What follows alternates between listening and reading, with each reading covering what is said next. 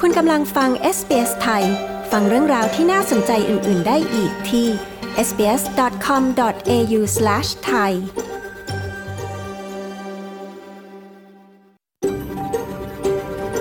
SBS, a world of difference. You're with SBS Thai on mobile, online, and on radio. คุณกำลังฟัง SBS ไทยทางโทรศัพท์มือถือออนไลน์ และวิทยุ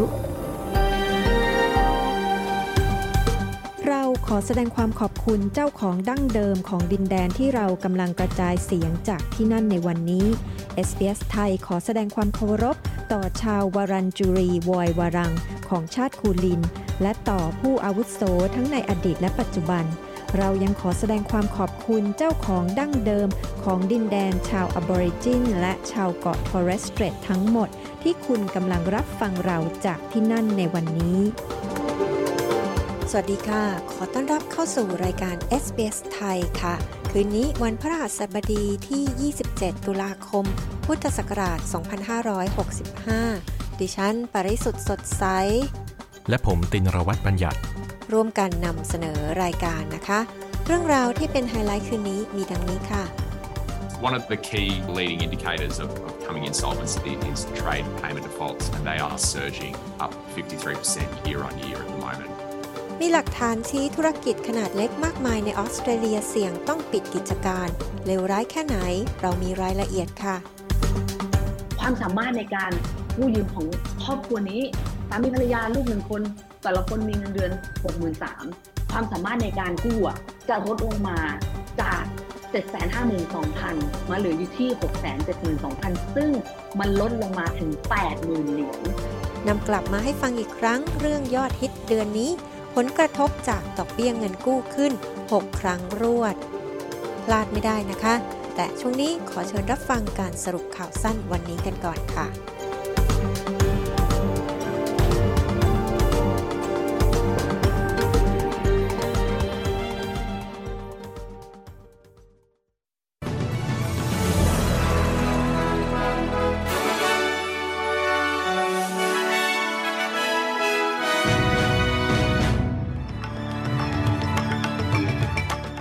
ของบรูซ เลอร์แมน แจ้งตำรวจบริตนีย์ ฮิกกินส์ ละเมิดอำนาจศาลพลเอกประยุทธ์ขอร้องคนไทยอย่าสร้างปัญหาช่วงเอเปก Socceroos ตำหนิเรื่องสิทธิมนุษยชนของกาตาร์ก่อนการแข่งขันฟุตบอลโลกเริ่มขึ้น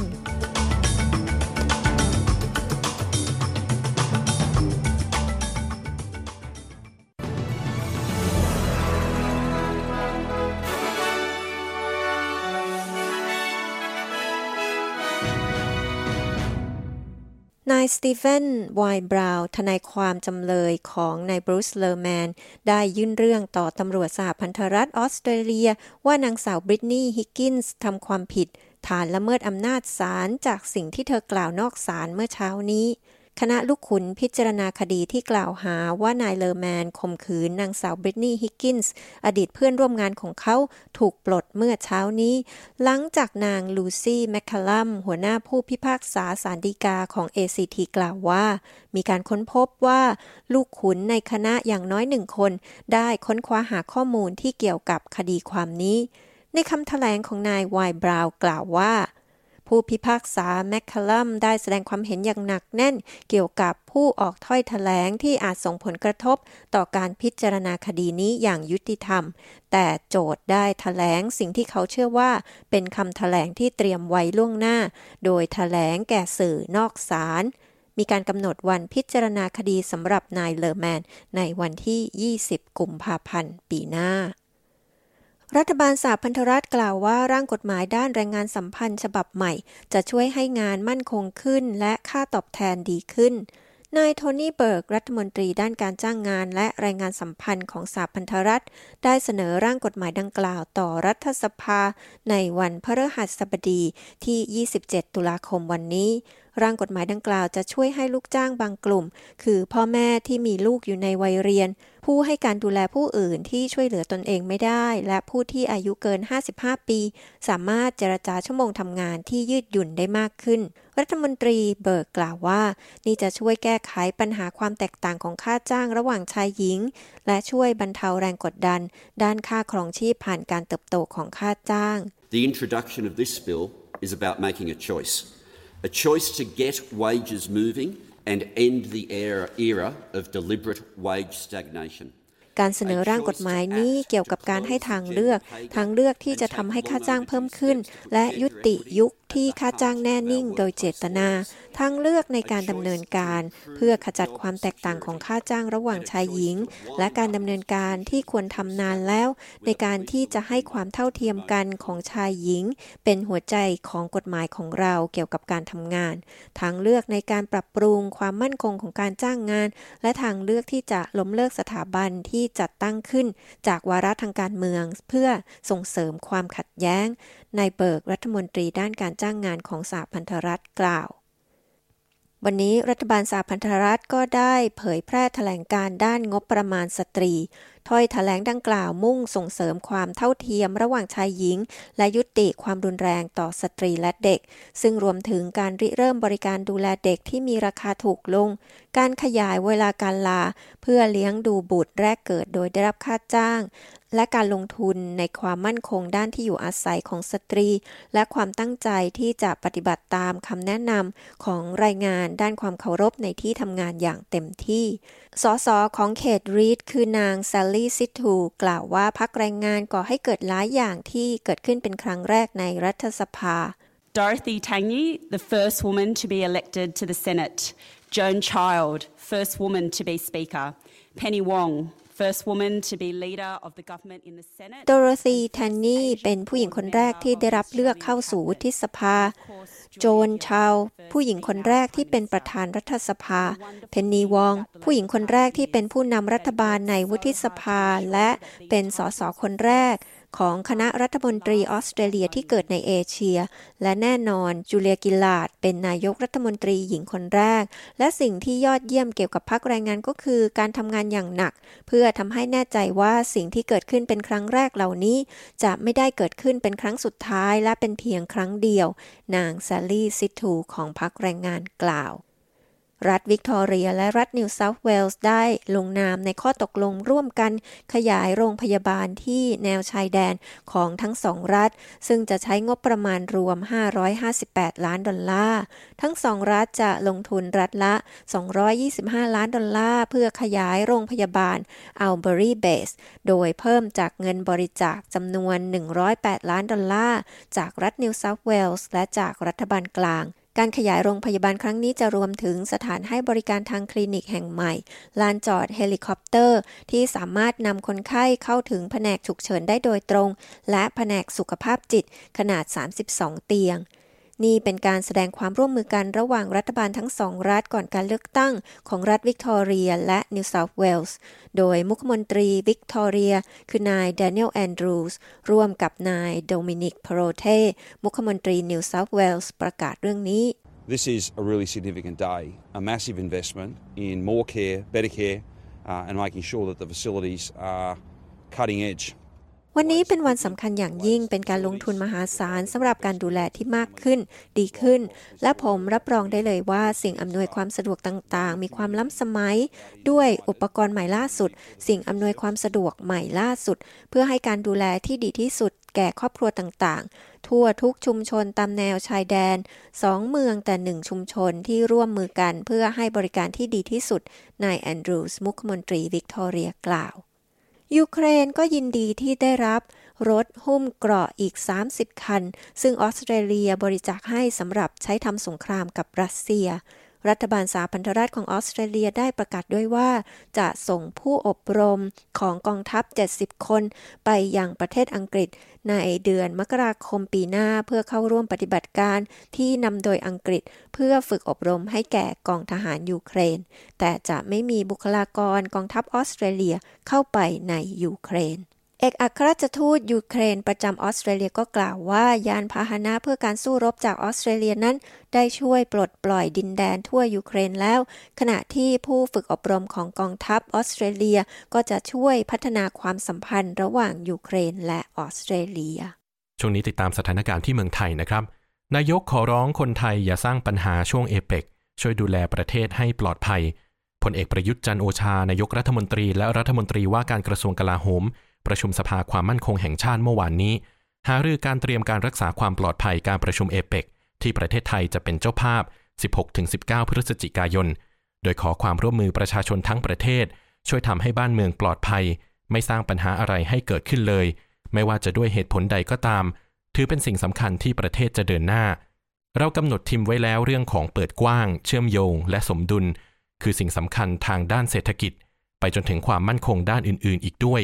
ก็ได้สั่งการย้ำเตือนไปหลายเรื่อง รับฟังความคิดเห็นอันเป็นประโยชน์เพื่อปรับปรุงแก้ไข เป็นสิ่งสำคัญที่ประเทศจะต้องเดินหน้านะครับ เรากำหนดธีมไว้แล้ว ก็คือในเรื่องของ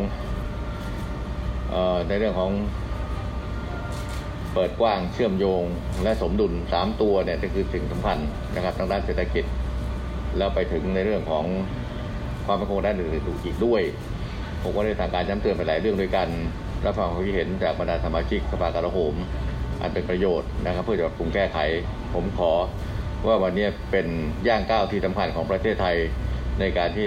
ได้รับการยอมรับจากต่างประเทศ ในเรื่องการค้าการลงทุน การท่องเที่ยวและอื่นๆมากมายนะครับนั่นคือผลจากการประชุมในครั้งนี้ที่เราคาดว่าจะได้รับ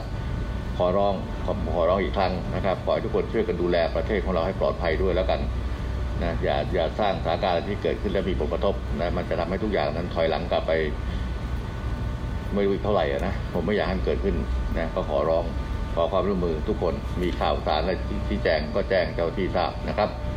ขอบคุณนะครับแสดงว่าการข่าวมีรายงานเข้ามาใช่ไหมคะท่านถึงยังไม่มีอะไรทั้งสิ้นอะเป็นการเตรียมการเตรียมความพร้อมในเรื่องการวางแผนรักษาความปลอดภัยนะพลเอกประยุทธ์จันทร์โอชานายกรัฐมนตรีและรัฐมนตรีว่าการกระทรวงกลาโหมครับ ด้านพลเอกสุพจน์มาลานิยม เลขาธิการสภาความมั่นคงแห่งชาติ หรือสอมช กล่าวถึงการเตรียมการดูแลความเรียบร้อยช่วงการประชุมเอเปกโดยให้ความสำคัญกับมาตรการป้องกัน ไม่ประมาทในทุกมิติ โดยขอความร่วมมือภาคประชาชนในการแจ้งเบาะแส เพื่อป้องกันไม่ให้เกิดเหตุ ที่จะนำไปสู่การสร้างความเสียหายให้กับประเทศ และให้ผู้นำที่เดินทางมาร่วมการประชุมเอเปกเกิดความสบายใจ ซึ่งขณะนี้ยังไม่มีการข่าวรายงานว่า จะมีกลุ่มที่เป็นคู่ขัดแย้งระหว่างประเทศ แฝงตัวเข้ามาก่อเหตุในช่วงการประชุมเอเปกซึ่งได้มีการแลกเปลี่ยนข้อมูลข่าวสารจากทุกประเทศอยู่ตลอด เพื่อความไม่ประมาท กลับมาที่ออสเตรเลียนะครับ Socceroos ฟุตบอลทีมชาติออสเตรเลียกำลังเรียกร้องให้รัฐกาตาร์ยกเลิกโทษทางอาญาของความสัมพันธ์ระหว่างเพศเดียวกัน ก่อนการเป็นเจ้าภาพการแข่งขันฟุตบอลโลกปี 2022แถลงการดังกล่าวจากทีมฟุตบอลทีมชาติออสเตรเลีย ซึ่งเต็มไปด้วยสาระทางการเมือง ยังได้เรียกร้องให้มีการปรับปรุงสภาพการทำงานให้ดีขึ้นสำหรับประชาชนในกาตาร์ขณะที่มีความกังวลเพิ่มขึ้นจากประวัติด้านสิทธิมนุษยชนของประเทศดังกล่าว โดยความสัมพันธ์ระหว่างเพศเดียวกันเป็นเรื่องที่ถูกห้ามในกาตาขณะที่มีรายงานว่าแรงงานอพยพย้ายถิ่นจำนวนหนึ่ง เสียชีวิตในระหว่างการก่อสร้างโครงสร้างพื้นฐานสำหรับงานระดับโลกในครั้งนี้ มีนักกีฬาจากทีม Soccer Rules จำนวน 16 คน ซึ่งได้รับการสนับสนุนจากสมาคมฟุตบอลออสเตรเลีย เผยแพร่วิดีโอแสดงความห่วงใยในประเด็นดังกล่าว We have learned that the decision to host the World Cup in Qatar has resulted in the suffering and in the harm of countless of our fellow workers. These migrant workers who have suffered are not just numbers. เราได้ทราบว่าการตัดสินใจเป็นเจ้าภาพการแข่งขันฟุตบอลโลกของกาตาร์เป็นผลให้เกิดความทุกข์ทรมาน และอันตรายต่อคนทำงานจำนวนนับไม่ถ้วน คนทำงานอพยพย้ายถิ่นที่ต้องทุกข์ทรมานเหล่านี้ไม่ได้เป็นเพียงแค่ตัวเลข เช่นเดียวกับผู้อพยพย้ายถิ่นที่หล่อหลอมประเทศและฟุตบอลของเรา พวกเขามีความกล้าหาญและมุ่งมั่นในการสร้างชีวิตที่ดีกว่า ในฐานะผู้เล่นเราสนับสนุนสิทธิของผู้มีความหลากหลายทางเพศอย่างเต็มที่ แต่ในกาตาผู้คนไม่มีสิทธิ์ที่จะรักคนที่ตนได้เลือก การจัดการกับปัญหาเหล่านี้ไม่ใช่เรื่องง่าย และเราไม่มีคำตอบสำหรับทุกอย่าง ส่วนหนึ่งของวิดีโอแถลงการจากฟุตบอลทีมชาติออสเตรเลีย Soccer Rules ครับ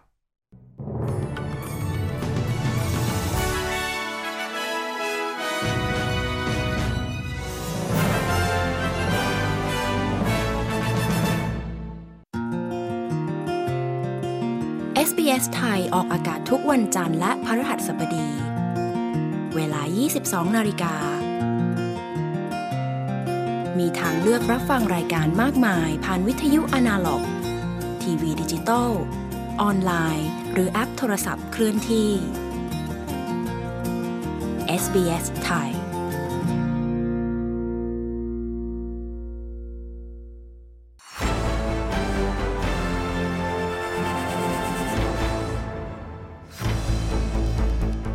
วัสดีครับ คุณกำลังอยู่กับสายตรงจากเมืองไทยนะครับ คืนนี้ติดตามสถานการณ์น้ำท่วม และแนวทางการเยียวยาจากรัฐบาล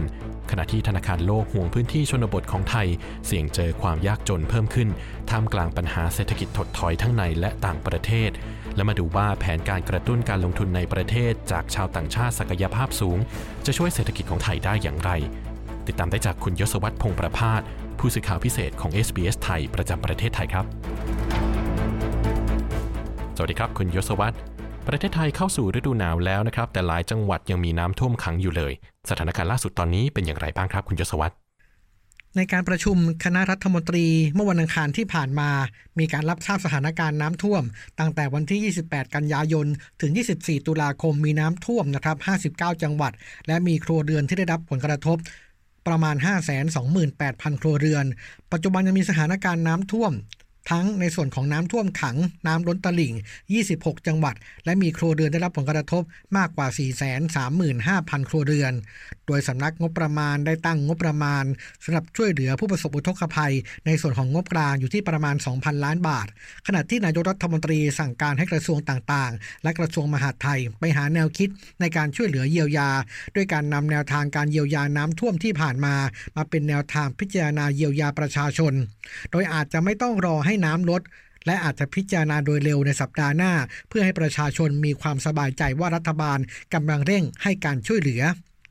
ขณะที่นายสุรศรีกิติมนทนเลขาธิการสำนักงานทรัพยากรน้ำแห่งชาติ ในฐานะรองผู้อำนวยการกองอำนวยการน้ำแห่งชาติ เปิดเผย ถึงเหตุที่น้ำท่วมหนักในปีนี้ เพราะว่าประเทศไทยได้รับผลกระทบ จากอิทธิพลของพายุ 3 ลูกด้วยกัน ได้แก่พายุมู่หลาน มาอ้อน และพายุโนรู รวมถึงได้รับอิทธิพลจากร่องความกดอากาศต่ำบริเวณภาคเหนือ ตะวันออกเฉียงเหนือ ภาคกลางและก็ภาคตะวันออกนะครับ ขณะที่สถานการณ์ในลุ่มน้ำเจ้าพระยาปัจจุบัน ขณะนี้ปริมาณน้ำเหนือจากแม่น้ำปิงและแม่น้ำน่าน รวมถึงปริมาณฝนในพื้นที่ลดลง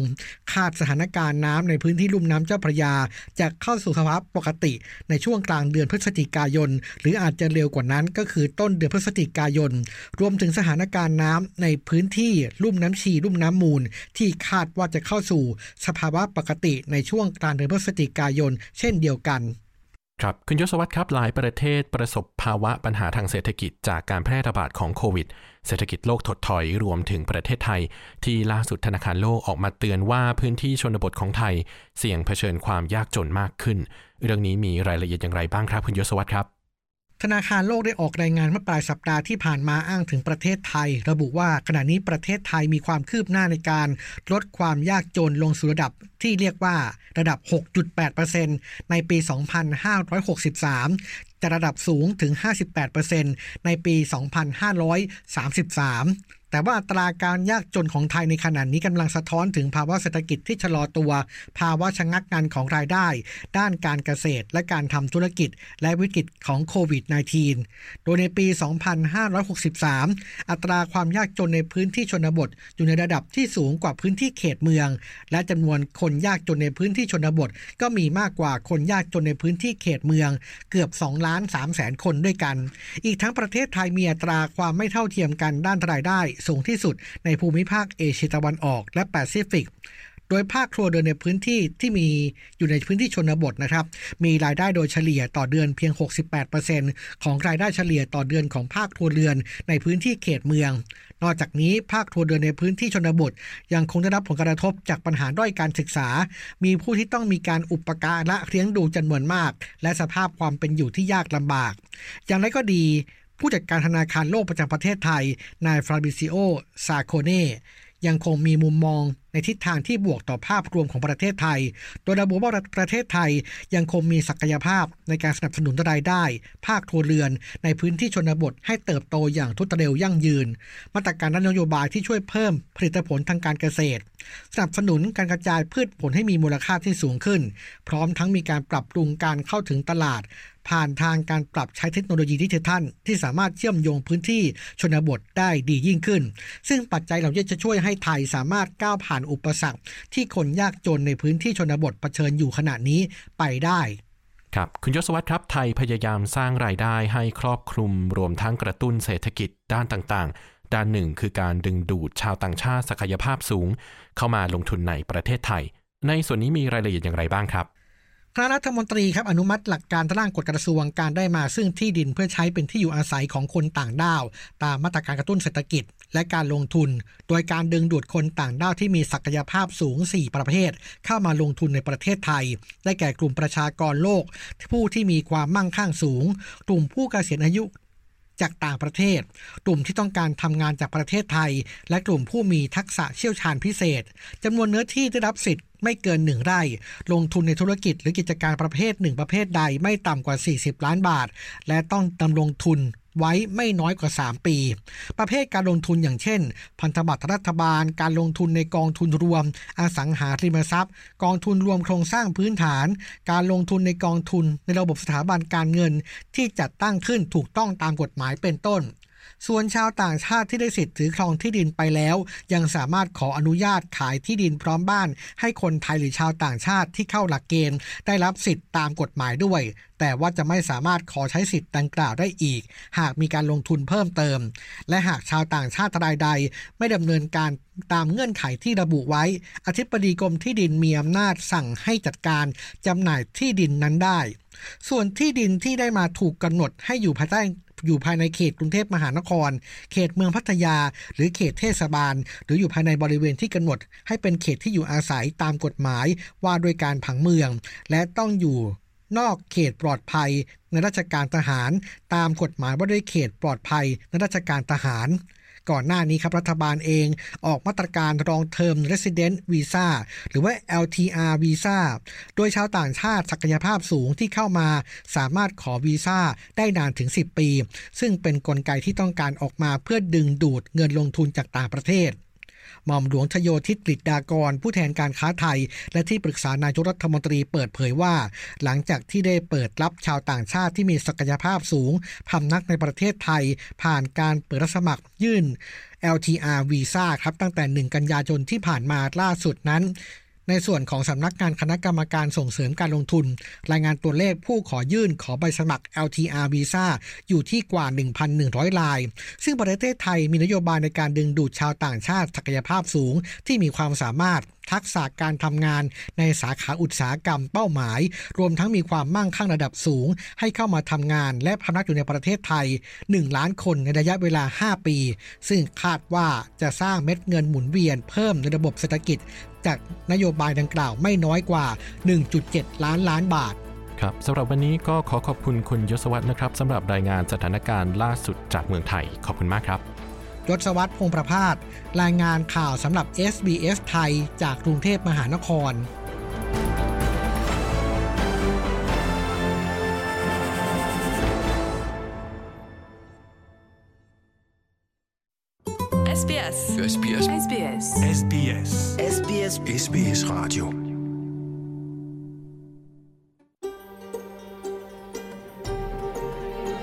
สไทยทางโทรศัพท์มือถือ ออนไลน์ และทางวิทยุ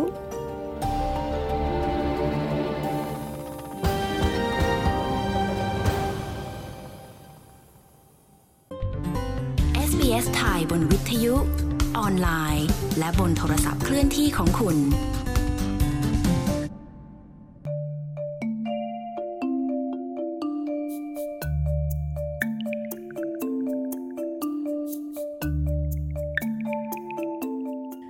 ะเศรษฐกิจที่ย่ำแย่รวมถึงราคาน้ำมันที่สูงขึ้นกำลังเพิ่มแรงกดดันทางการเงิน ให้แก่ธุรกิจขนาดเล็กมากมาย จากทั้งหมดที่มีราว 2.3 ล้านแห่งในออสเตรเลีย และธุรกิจขนาดเล็กบางแห่งกำลังดิ้นรนเพื่อให้รอดพ้นจากความยากลำบาก คุณแซนดราฟูลูนผู้สื่อข่าวของ SBS News มีรายงานเรื่องนี้ ดิฉัน ปริสุทธ์สดใส SBS ไทย เรียบเรียงและนำเสนอค่ะ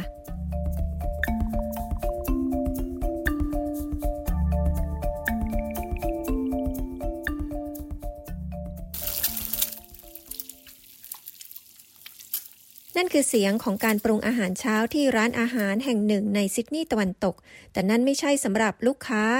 คุณทาลาวเอามาดูกำลังทำอาหารให้แก่ครอบครัวของเขา หลังจากที่เพิ่งปิดบริการขายอาหารเช้าแบบบุฟเฟ่ในวันธรรมดาของเขาลง เมื่อไม่นานมานี้ เขาอธิบายว่าทำไม We face an increase in all kinds of prices and expenses, especially bills. เราเผชิญกับการเพิ่มขึ้นของราคาสิ่งต่างๆ และค่าใช้จ่ายทุกประเภท โดยเฉพาะอย่างยิ่งบินต่างๆ มีการขัดแคลนพนักงานที่เราจะจ้างได้ และค่าจ้างที่เราต้องจ่ายก็แพงขึ้นด้วย คุณเอามาดูกล่าว คุณเอามาดูดำเนินกิจการด้านการบริการ มาตั้งแต่เขาเดินทางมาถึงออสเตรเลียทางเรือในปี 2013 ในฐานะผู้ลี้ภัยจากซีเรีย เขากล่าวว่า แต่เนื่องจากได้รับความช่วยเหลือไม่มากนัก ในช่วงการระบาดของโควิด สภาพเศรษฐกิจในปัจจุบันจึงยิ่งเพิ่มความวิตกกังวลทางการเงินให้แก่เขา Because of the increasing prices, I struggled to pay rent last month. เนื่องจากราคาสิ่งต่างๆ ที่เพิ่มสูง ผมจึงพบความยากลำบากในการจ่ายค่าเช่าร้านเมื่อเดือนที่แล้ว และผมก็ไม่รู้ว่าจะจ่ายค่าเช่าในเดือนนี้ได้อย่างไร คุณเอามาดูเผย คุณแพทริก คอกเลน CEO ของ Creditor Watch อธิบายว่า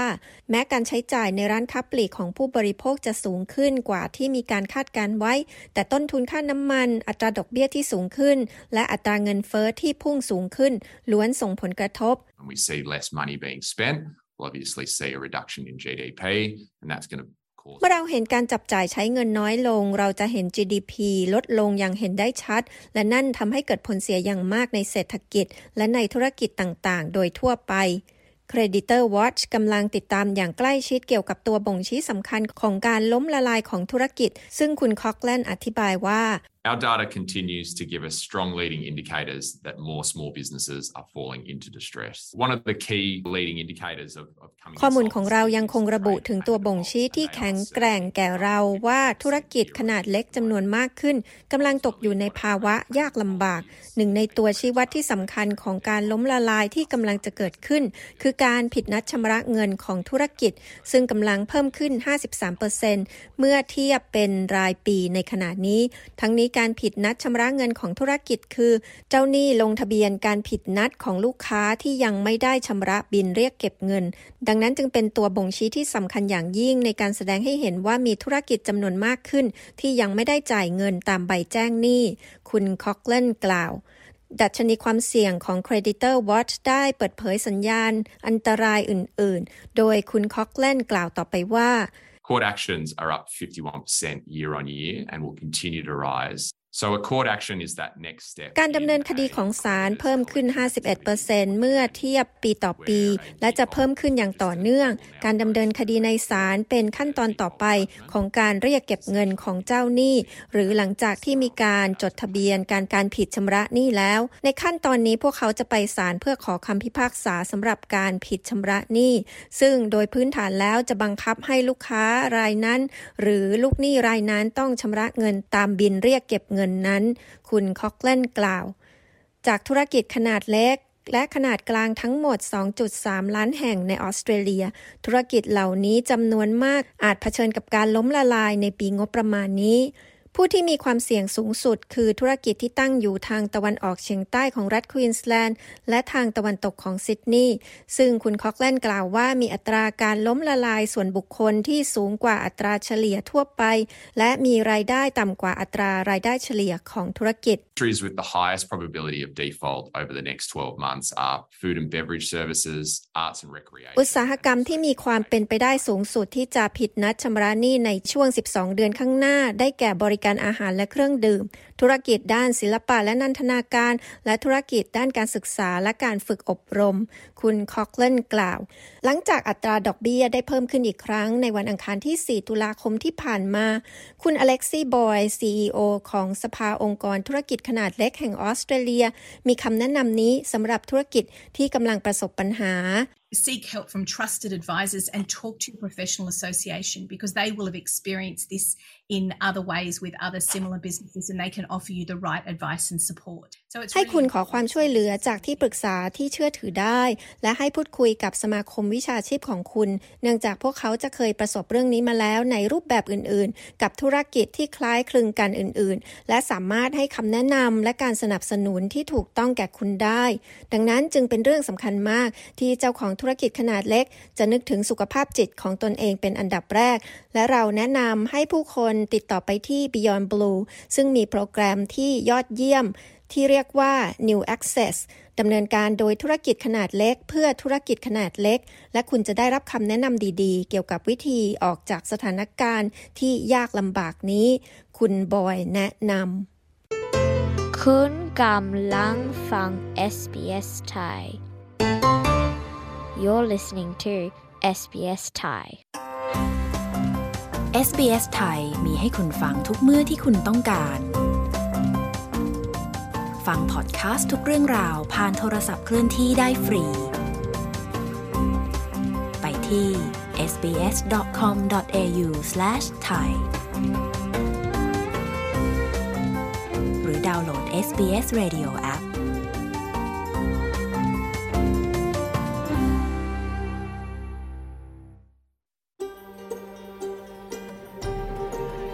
SBS ไทยทางโทรศัพท์มือถือ ออนไลน์ และทางวิทยุ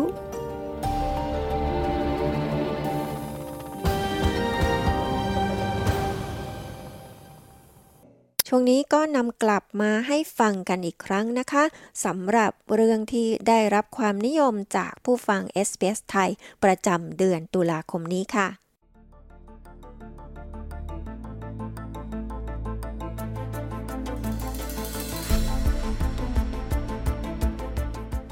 ช่วงสัมภาษณ์วันนี้เราจะคุยกับคุณสัสพินเปรมสายที่ปรึกษาด้านสินเชื่อซื้อบ้าน หรือ mortgage broker ในเมลเบิร์น เราจะคุยกันว่าการปรับขึ้นอัตราดอกเบี้ยมาตรฐานของแบงก์ชาติ ที่ขึ้นมา 6 ครั้งติดต่อกันตั้งแต่เดือนพฤษภาคม จนถึงล่าสุด 4 ตุลาคมนั้นทำให้ผู้มีเงินกู้ซื้อบ้านบางคนนั้นต้องจ่ายเพิ่ม หลายร้อยหรือนับพันดอลลาร์นะคะ นอกจากนี้การปรับอัตราดอกเบี้ยมาตรฐานที่เพิ่มขึ้นนั้น ก็ยังส่งผลกระทบต่อเรื่องความสามารถในการกู้ยืมของผู้ที่กำลังต้องการกู้เงินซื้อบ้าน ผู้ที่ได้รับอนุมัติเบื้องต้นสำหรับเงินกู้ซื้อบ้านแล้วหรือ pre-approve รวมทั้งผู้ที่มีเงินกู้ซื้อบ้านอยู่แล้ว แต่อยากจะ refinance ด้วย ผลกระทบนั้นเป็นอย่างไรมากน้อยแค่ไหน จะทำให้ความสามารถในการกู้ยืมเงินของเราเท่าเดิมหรือสูงขึ้นได้หรือไม่ ผู้ที่กู้เงินซื้อบ้านแต่มีปัญหาในการชำระค่าผ่อนบ้านแต่ละเดือนจะทำอย่างไร คุณสาสิพิมพ์เปรมสายหรือคุณสาซ่ามีคำแนะนำดิฉันปริสุทธ์สดใสเอสเปสไทย รายงานค่ะ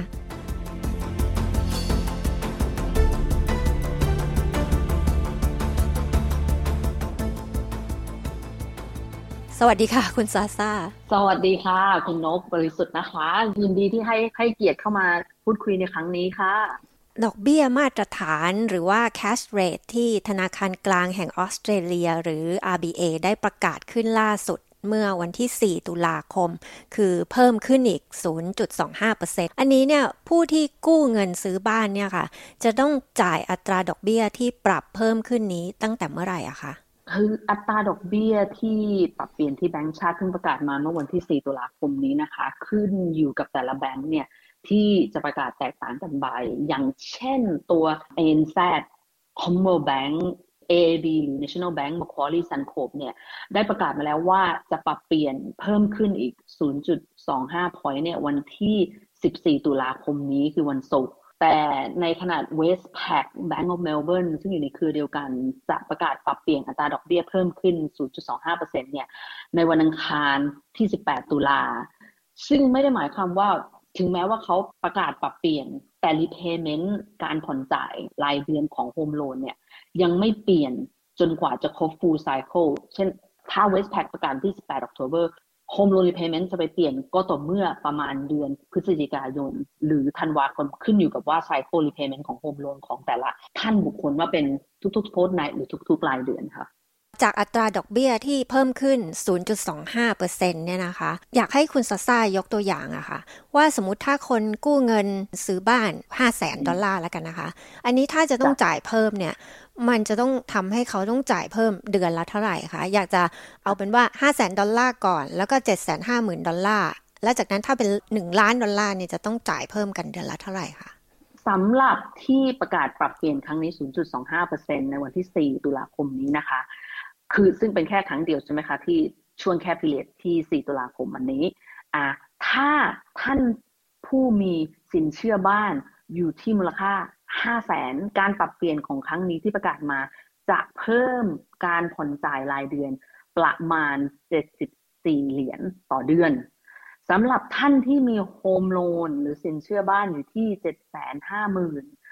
การปรับเปลี่ยนในการผ่อนจ่ายรายเดือนจะเปลี่ยนแปลงเพิ่มขึ้นมาอีกประมาณหนึ่งร้อยสิบเหรียญต่อเดือนสำหรับท่านที่มียอดหนี้ home loan สินเชื่อบ้านอยู่ที่หนึ่งล้านเหรียญ การผ่อนจ่ายรายเดือนจะปรับเปลี่ยนขึ้นมา หนึ่งร้อยสี่สิบเจ็ดเหรียญต่อเดือนค่ะ อืม ค่ะ นี่ก็แค่เฉพาะครั้งล่าสุดเท่านั้น ถูก ใช่ เฉพาะครั้งล่าสุดเท่านั้น ค่ะ แล้วถ้าสมมุติว่าเราเปรียบเทียบตั้งแต่ 6 เดือนที่แล้ว ซึ่งก็มีการปรับอัตราดอกเบี้ย 6 ครั้งติดกันนะคะ ทีนี้คนที่สมมุติว่าเทียบจากเมื่อ 6 เดือนที่แล้วก่อนที่จะมีการปรับขึ้นอัตราดอกเบี้ยครั้งแรกพวกนี้ค่ะ ถ้ากู้5 0 0แสนแล้วก็7 5 0 0 0แล้วก็ 1 ล้านเนี่ย มันต่างจาก เมื่อ 6 เดือนที่แล้วยังไงคะ ถ้าเพิ่มตัวเลขขึ้นมาว่าเนี่ยต้องจ่ายเพิ่มมาแล้วเท่าไหร่คะความแตกต่างจะเห็นได้ชัดจากการที่ปรับเปลี่ยนมา 6 เดือนที่แล้วคือ เริ่มจากเดือนพฤษภาคม จนถึงที่ปรับเปลี่ยนครั้งสุดท้ายคือ 4 ตุลาคมที่ผ่านมานะคะ คือจะเห็นความแตกต่างได้ชัดส่งผลกระทบอย่างมากในค่าผ่อนจ่ายรายเดือนของ home loan หรือสินเชื่อบ้านสำหรับผู้ที่มี home loan 5แสนเหรียญจะส่งผลกระทบจากการเปลี่ยนทั้งหมด 6 ครั้งที่ผ่านมา ค่าผ่อนจ่ายรายเดือนจะเพิ่มขึ้นมาถึง 687 เหรียญต่อเดือน ซึ่งเยอะสำหรับผู้ที่มีโฮมโลนอยู่ที่ 7 5 0 0 0 0 ค่าผ่อนจ่ายรายเดือนที่เพิ่มมาจากการปรับเปลี่ยนอัตราดอกเบี้ย 6 ครั้ง จะต้องจ่ายเพิ่มขึ้นมาจากเบสที่ต้องผ่อนจ่ายไปแล้วอีก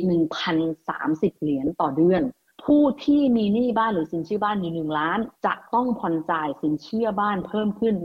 1,374เหรียญต่อเดือน ซึ่งคิดว่าหกครั้งนี้กระทบอย่างมาก เห็นข้อแตกต่าง เห็นค่าผ่อนจ่ายแตกต่างอย่างมากค่ะ อืมค่ะ ฟังแล้วดูน่ากลัวจังเลยนะคะ เพิ่มขึ้นมานี่เป็นพันเลย ใช่ใช่ อัตราดอกเบี้ยที่ปรับเพิ่มขึ้น 6 ครั้งติดกันเนี่ยนะคะ นอกจากจะส่งผลผู้ที่กู้ยืมเงินซื้อบ้านอยู่แล้วเนี่ย มันก็ยังส่งผลต่อความสามารถในการกู้ยืมเงินซื้อบ้านของผู้ที่อยากจะซื้อบ้านในอนาคตด้วย อยากให้คุณสัตซ่าช่วยอธิบายนะคะ ว่าเรื่องนี้มันเกี่ยวกันยังไงคะ แล้วดอกเบี้ยมันเพิ่มขึ้นเนี่ยความสามารถในการกู้ มันลดลงมากแค่ไหน ตัวอย่างที่ซาซาจะใช้ในการยกตัวอย่างในการสำหรับท่านที่ได้ เรียกว่า pre approve คือการอนุมัติเบื้องต้นว่าความสามารถในการกู้ยืม ว่าความสามารถในการซื้อบ้านที่ราคาเท่าไหร่ ตัวอย่างที่จะใช้คือผู้ที่สามารถกู้ได้เจ็ดแสนห้าหมื่นในการซื้อบ้านนะคะ ผลกระทบสำหรับผู้ที่ได้ pre approve แล้ว หลังจากการที่ในช่วงสามเดือนที่ผ่านมาสมมติว่าเมื่อสามเดือนที่แล้ว ครอบครัวหนึ่งสามีภรรยา มีลูกหนึ่งคน สามีเงินเดือนหกหมื่นสามพันต่อปี ภรรยามีเงินเดือน 63,000 ต่อปีนะคะ ตอนที่เขาทำเรื่อง pre approve ไว้เมื่อ 3 เดือนที่แล้วเนี่ย ที่ LVR ประมาณ 80% LVR คืออะไร สัดส่วนของยอดหนี้ต่อมูลค่าบ้าน 3 เดือนที่แล้วเนี่ย อัตราดอกเบี้ย variable ทั่วไปอยู่ที่ประมาณ 3.39 ความสามารถในการกู้ยืมสูงสุดของเขาอยู่ที่ 752,000 สามารถซื้อบ้านได้ที่ราคา 940,000 ซึ่งนั่น 3 เดือนที่แล้วเขาได้ pre approve มาแล้วอยู่ในมือ หลังจากสามเดือนผ่านมาอัตราดอกเบี้ยมันเพิ่มขึ้น ณ ปัจจุบันอัตราดอกเบี้ยลอยตัวอัตรา variable อยู่ที่ 4.54 ซึ่งจริง ๆ ณ ปัจจุบันเนี่ยประมาณ 4.29 อะไรเงี้ยแต่ซาซาได้คำนวณไว้ให้ถั่วเพราะวันศุกร์เนี้ยเปลี่ยนแน่เป็น 4.54 ความสามารถในการกู้ยืมของครอบครัวนี้ สามีภรรยาลูกหนึ่งคน แต่ละคนมีเงินเดือน 63,000 ความสามารถในการกู้จะลดลงมาจาก 752,000 มาเหลืออยู่ที่ 672,000 ซึ่งมันลดลงมาถึง 80,000 เหรียญ ความสามารถในการซื้อบ้านก็จะลดลงมา จาก 9 4 0 0 0เหลือแค่ซื้อบ้านลดลงมาได้แค่8ปดแสนสี่ซึ่งความแตกต่างมันเยอะในช่วงระยะเวลา 3 เดือนจากที่ท่านผู้กู้ยืมสมัคร peer proof ในช่วง 3 เดือนที่ผ่านมาถึง1นึ่งแสนเหรียญราคาบ้านที่จะซื้อ ความสามารถในการกู้เงินเนี่ยมันลดลง แล้วถ้าเขามี pre approve ไว้แล้วเนี่ย เขาจะทำยังไงอะคะท่านที่ได้ pre approve ไปแล้วนะคะ จะต้องมีความระมัดระวัง เพราะข้อมูลที่ท่านเคยได้เมื่อ3เดือนที่แล้วว่าซื้อบ้านได้เท่าไหร่กู้ได้เท่าไหร่เนี่ย มันไม่ถูกต้องแล้วไงเพราะว่าความเปลี่ยนแปลงของอัตราดอกเบี้ยเนี่ยเพิ่มขึ้นทำให้ความสามารถในการกู้ยืมลดลง ราคาบ้านที่ซื้อได้ลดลง อัตราดอกเบี้ยสูงขึ้น การผ่อนจ่ายสูงขึ้น และสิ่งที่สำคัญคืออาจจะต้องดำเนินการสมัคร pre approve ใหม่ เพราะสิ่งที่ผ่านมามันไม่ up to date แล้ว สิ่งที่ท่านสามารถจะเตรียมความพร้อมได้ make sure ท่านผู้กู้ยืมสินเชื่อบ้าน พยายามพูดคุย หรืออัปเดตตลอดเวลากับโบรกเกอร์หรือแบงก์เกอร์ที่ช่วยเหลือในการทำ approve ของท่านไว้นะคะ อืมคนที่ refinance ใหม่เนี่ยล่ะคะ คุณซาซาบอกว่าก็จะได้รับผลกระทบด้วย อันนี้มันเป็นเพราะอะไรอะคะ แล้วจะกระทบยังไงคะ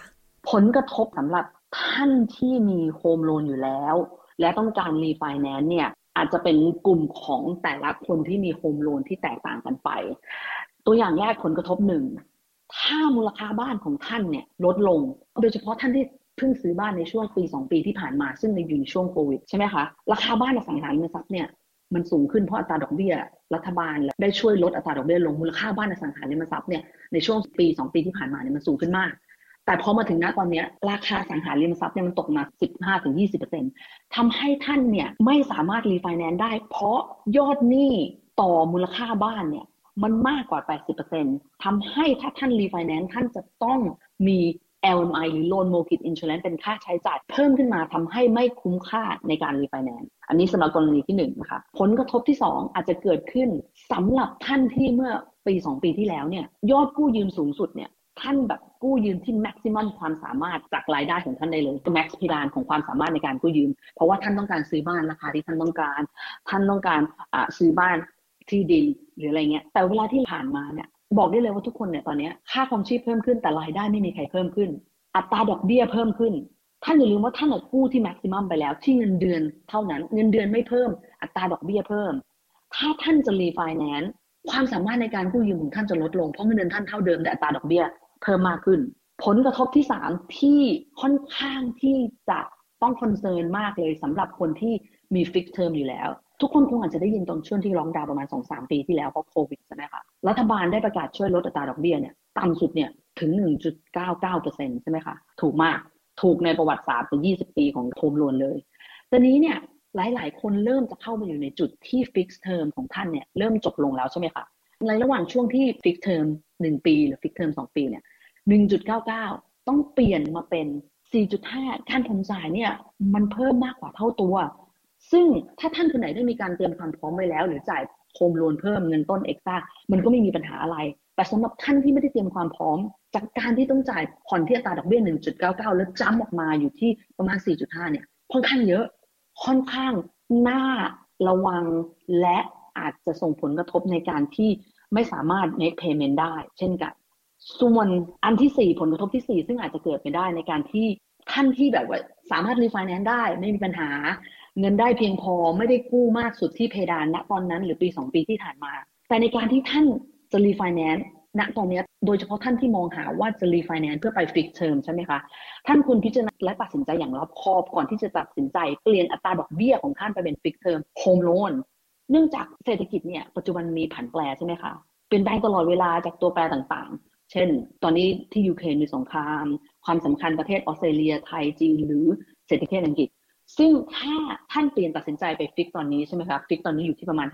5-6%อัตราดอกเบี้ย variable อยู่ที่ 4.5 แต่เราไม่รู้ว่าอัตราดอกเบี้ยเนี่ยมันจะขึ้นลงแค่ไหน นักเศรษฐศาสตร์หลาย ๆ คนเนี่ยบอกว่าเนี่ยส่วนมากนะที่พูดว่า จะขึ้นจนถึงประมาณเดือนมกราปีหน้า แล้วก็จะลงมาทำให้ถ้าท่านใดจะตัดสินใจจะ fix หรือ variable เก็บข้อมูลให้เพียงพอดูสถานะทางการเงินของตัวเองให้รอบคอบ เก็บข้อมูลข่าวสารแล้วก็ก่อนที่จะตัดสินใจว่าฟิกเทอมหรือไม่ SBS ไทยทางโทรศัพท์มือถือออนไลน์ และทางวิทยุ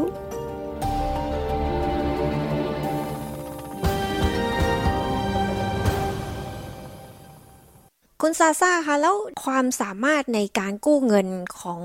แต่ละคน มันมีทางที่จะทำให้มันเพิ่มขึ้นหรือเท่าเดิมไหมคะความสามารถในการกู้ยืมสูงสุดหรือ maximum borrowing capacity เนี่ยขึ้นอยู่กับรายได้ ขึ้นอยู่กับยอดหนี้สินปัจจุบัน แล้วก็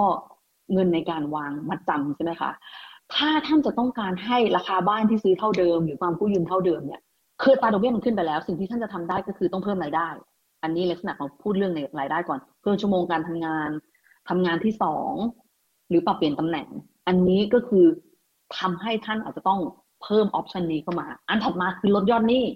หรือบริหารยอดหนี้ เช่นเครดิตการ์ด personal loan car loan payday lender อะไรเงี้ย พยายามปิดจ่ายหรือลดให้น้อยลง ก็จะทำให้ค่ายอดหนี้ท่านลดลงใช่ไหมคะ หรือปิดจ่ายไปเนี่ย ความสามารถในการกู้ยืมมันก็จะเมนเทนเท่าเดิมหรือเพิ่มมากขึ้นด้วยซ้ำจำนวนเงินเก็บในการวางมัดจำ ถ้าท่านตั้งเป้าหมายในการเงินในการมัดจำบ้านเนี่ย อยู่ที่ 20%ของมูลค่าบ้าน ท่านก็จะประหยัด Loan Mortgage Insurance ไม่มีค่าใช้จ่าย งบในการซื้อบ้านก็จะอยู่ในระดับเลเวลเท่าเดิมหรือเพิ่มขึ้นมากมากนิดหน่อยอันนี้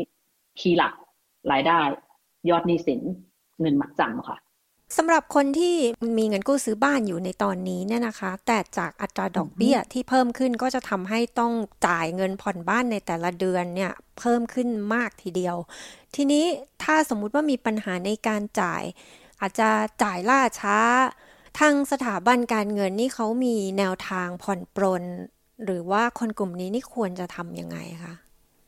ถ้าท่านที่มีโฮมโลนนะปัจจุบันนะคะได้พยายามสุดแล้วในการบริหารการผ่อนจ่ายให้ตรงในเวลา หรือพยายาม manage ให้ได้มากที่สุดแล้วแล้วสุดความสามารถ องค์กรทางการเงินหรือธนาคารเนี่ยที่ปล่อยสินเชื่อบ้านให้ท่านเนี่ยเขามีบริการ financial hardship อยู่แล้ว ซึ่งท่านจะต้องติดต่อเขาเพื่อสื่อสารกับเขาให้เคลียร์ว่าท่านต้องการความช่วยเหลือความสามารถในการผ่อนจ่ายท่านได้เท่าไหร่นะคะเช่น แล้วแต่ว่า option เนี่ยหลังจากที่เขา consult กับผู้ที่เป็นกู้ยืมสินเชื่อบ้านเขาเนี่ยเขาอาจจะบอกเขาบอกว่าอะในช่วงเนี้ยสามถึงหกเดือน คุณมีความสามารถผ่อนจ่ายได้เท่าไหร่ ลดลงเท่าไหร่ แล้วเขาก็จะตกลงเป็น agreement ว่าทักชิดว่าอาจจะบอกว่าปกติต้องผ่อนเดือนละสองพันกลายเป็นว่าเดือนเดือนละพันห้าอันนี้คือลูกค้าก็รู้ความสามารถในการผ่อนจ่ายด้วย แต่หลังจากหมดสามเดือนหรือหกเดือนที่ agreement แล้วอะการผ่อนจ่ายก็ต้องกลับไปเหมือนปกติ ซึ่งอันนี้เรียกว่า hardship เชลแต่ซาซ่าจะขอย้ำ ถ้าบริหารการผ่อนจ่ายบ้านเนี่ยจนถึงสุดแล้วมีความสามารถยังเงียบไปนะคะ การสื่อสารกับธนาคารหรือองค์กรทางการเงิน ให้เขาช่วยเหลือมีความสำคัญ ถ้าท่านเงียบไปหรือว่าสิ้นหวังท่านทำอะไรไม่ได้แล้ว แล้วไม่ตอบเขามันจะเป็นส่งผลให้กับประวัติการเงินของท่าน credit score credit default สื่อสารให้เคลียร์ติดต่อองค์กรทางการเงิน มันไม่ใช่เป็นจุดจบทุกอย่างซะทีเดียวทุกอย่างมีทางมีการแก้ไข เพียงแต่สื่อสารกับเขาให้เคลียร์เท่านั้นนะคะ ค่ะ แล้วมาถึงคำถามสุดท้ายนะคะ คุณซาซ่ามีสิ่งที่อยากจะฝากสำหรับคนที่มีเงินกู้ซื้อบ้านในขณะนี้ แล้วก็รวมถึงคนที่กำลังอยากจะกู้เงินซื้อบ้านในอนาคตอันใกล้นี้ไหมคะอะสำหรับท่านที่มีหนี้ home loan หรือหนี้สินเชื่อบ้านปัจจุบันใช่ไหมคะทุกคนเนี่ยพยายามมองหาสิ่ง option ที่ดีที่สุด ถ้าท่านอยากรีไฟแนนซ์พยายามสามารถมองหาธนาคารหลาย ๆ ธนาคารที่มันมี initial rate คือ ธนาคารปัจจุบันเนี่ยปกติเขาจะแบบว่ายากในการที่จะลดอัตราดอกเบี้ยให้เขาก็พยายามนะคะ แต่ในการบางทีหลาย ๆ ธนาคารเนี่ยต้องการดึงลูกค้าเขามี initial rate คืออัตราดอกเบี้ยสำหรับลูกค้าใหม่ ท่านอาจจะได้ผลประโยชน์ในการอัตราดอกเบี้ยที่ลดลงมาจากปัจจุบันก็ได้ ซึ่งอาจจะมีสิทธิพิเศษอื่น ๆ ได้เช่นกัน ผู้ที่มีโฮมโลนปัจจุบันควรวางแผนว่าการเงินของท่านเป็นยังไงรายรับรายจ่าย ขาเข้าขาออกรายวันเป็นยังไง พยายามรักษารายรายรับรายจ่ายให้สมดุล หรือถ้าจะเปลี่ยนบริหารการผ่อนจ่ายจากการที่ผ่อนจ่ายเคยเป็นรายเดือน เปลี่ยนมาเป็น fortnight หรือ cycle short cycle อาจจะบริหารได้ง่ายกว่าอะสำหรับผู้ที่กำลังจะกู้เงินซื้อบ้าน สิ่งสำคัญต้องทำ pre approve ให้เรียบร้อยก่อนที่จะไปประกวดราคาซื้อบ้าน อย่าอยู่ดีๆก็บอกเอ้ยฉันรายได้เยอะมีเงินเก็บเยอะแล้วเดินไป สมัยนี้มันมีตัวแปรตัวผันหลายอย่างในการได้ home loan approve พยายามได้ home loan approve ในมือมีเอกสารอยู่ในมือก่อนไปประกวดราคา หลังจากได้ pre approve แล้ว ติดต่อสื่อสารกับโบรกเกอร์ lender ตลอด เพื่อที่จะเพื่อที่จะให้สามารถรู้ว่าอัปเดตอัตราดอกเบี้ยอยู่กับเท่าไหร่ความสามารถณปัจจุบันเท่าไหร่อะพยายามอย่ากู้ยืมสินเชื่อเล็ก ๆ น้อย ๆ ที่เช่น personal loan car loan ในระหว่างที่ท่านกำลังจะเตรียมตัวซื้อบ้าน เวลาท่านกู้ยืมสินเชื่อบ้าน อย่ากู้จนถึง maximum borrowing capacity เหลือพื้นที่ไว้บ้าง เพื่อที่ท่าน in case ว่าอัตราดอกเบี้ยมันเพิ่มขึ้น ท่านมีความสามารถในการผ่อนจ่ายเหลืออยู่นะคะการผ่อนจ่ายปิดยอดหนี้สินอื่น ๆ ถ้าท่านมีอยู่ก่อนที่ซื้อบ้าน พยายามเคลียร์หนี้เล็ก ๆ น้อยๆให้หมดอันนั้นสิ่งหนึ่งที่จะรวมโดยทั่วไปคือ living expense ไม่ว่าท่านที่มีสินเชื่อบ้านอยู่แล้ว หรือกำลังที่จะก้าวเข้าไปเป็นเจ้าของบ้านหรือมีหนี้สินบ้าน living expense ตอนนี้ค่อนข้างแพงเพราะทุกอย่างเนี่ยมันราคาขึ้นหมด พยายามบริหารค่าใช้จ่ายในการครองชีพก่อนที่จะดำเนินการใด ๆ ค่ะ เป็นคำแนะนำที่ดีมาก ๆ เลยนะคะ ขอบคุณมากนะคะ คุณซาซาที่คุยกับ SBS ไทยค่ะ ค่ะ ขอบคุณ SBS ไทยและผู้ฟังมากนะคะ วันนี้สำหรับฟังข้อความและความคิดทัศนคติของซาซาขอบคุณมากค่ะที่ผ่านไปนั้นก็เป็นการพูดคุยกับคุณซาซาซาสพิน เปรมสายนะคะ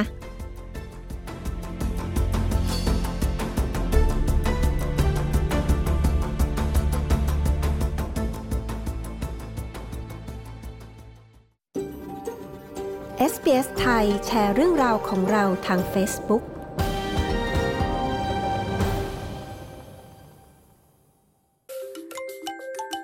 หากคุณชอบฟังรายการ SBS ไทย มาพูดคุยกันต่อบน Facebook ของเรา กดไลค์และแบ่งปันความคิดเห็นของคุณบน Facebook SBS ไทย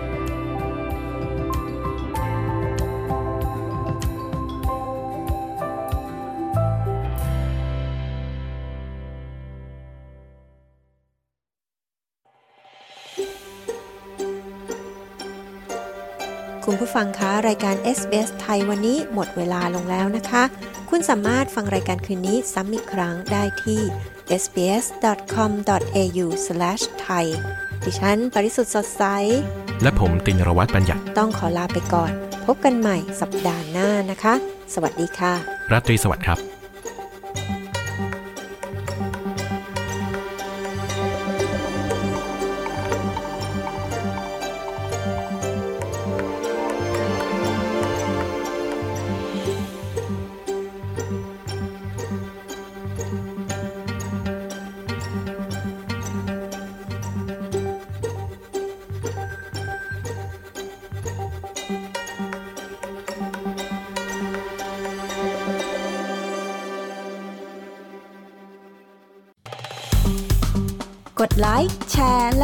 ความเห็นไป follow SBS ไทยทาง Facebook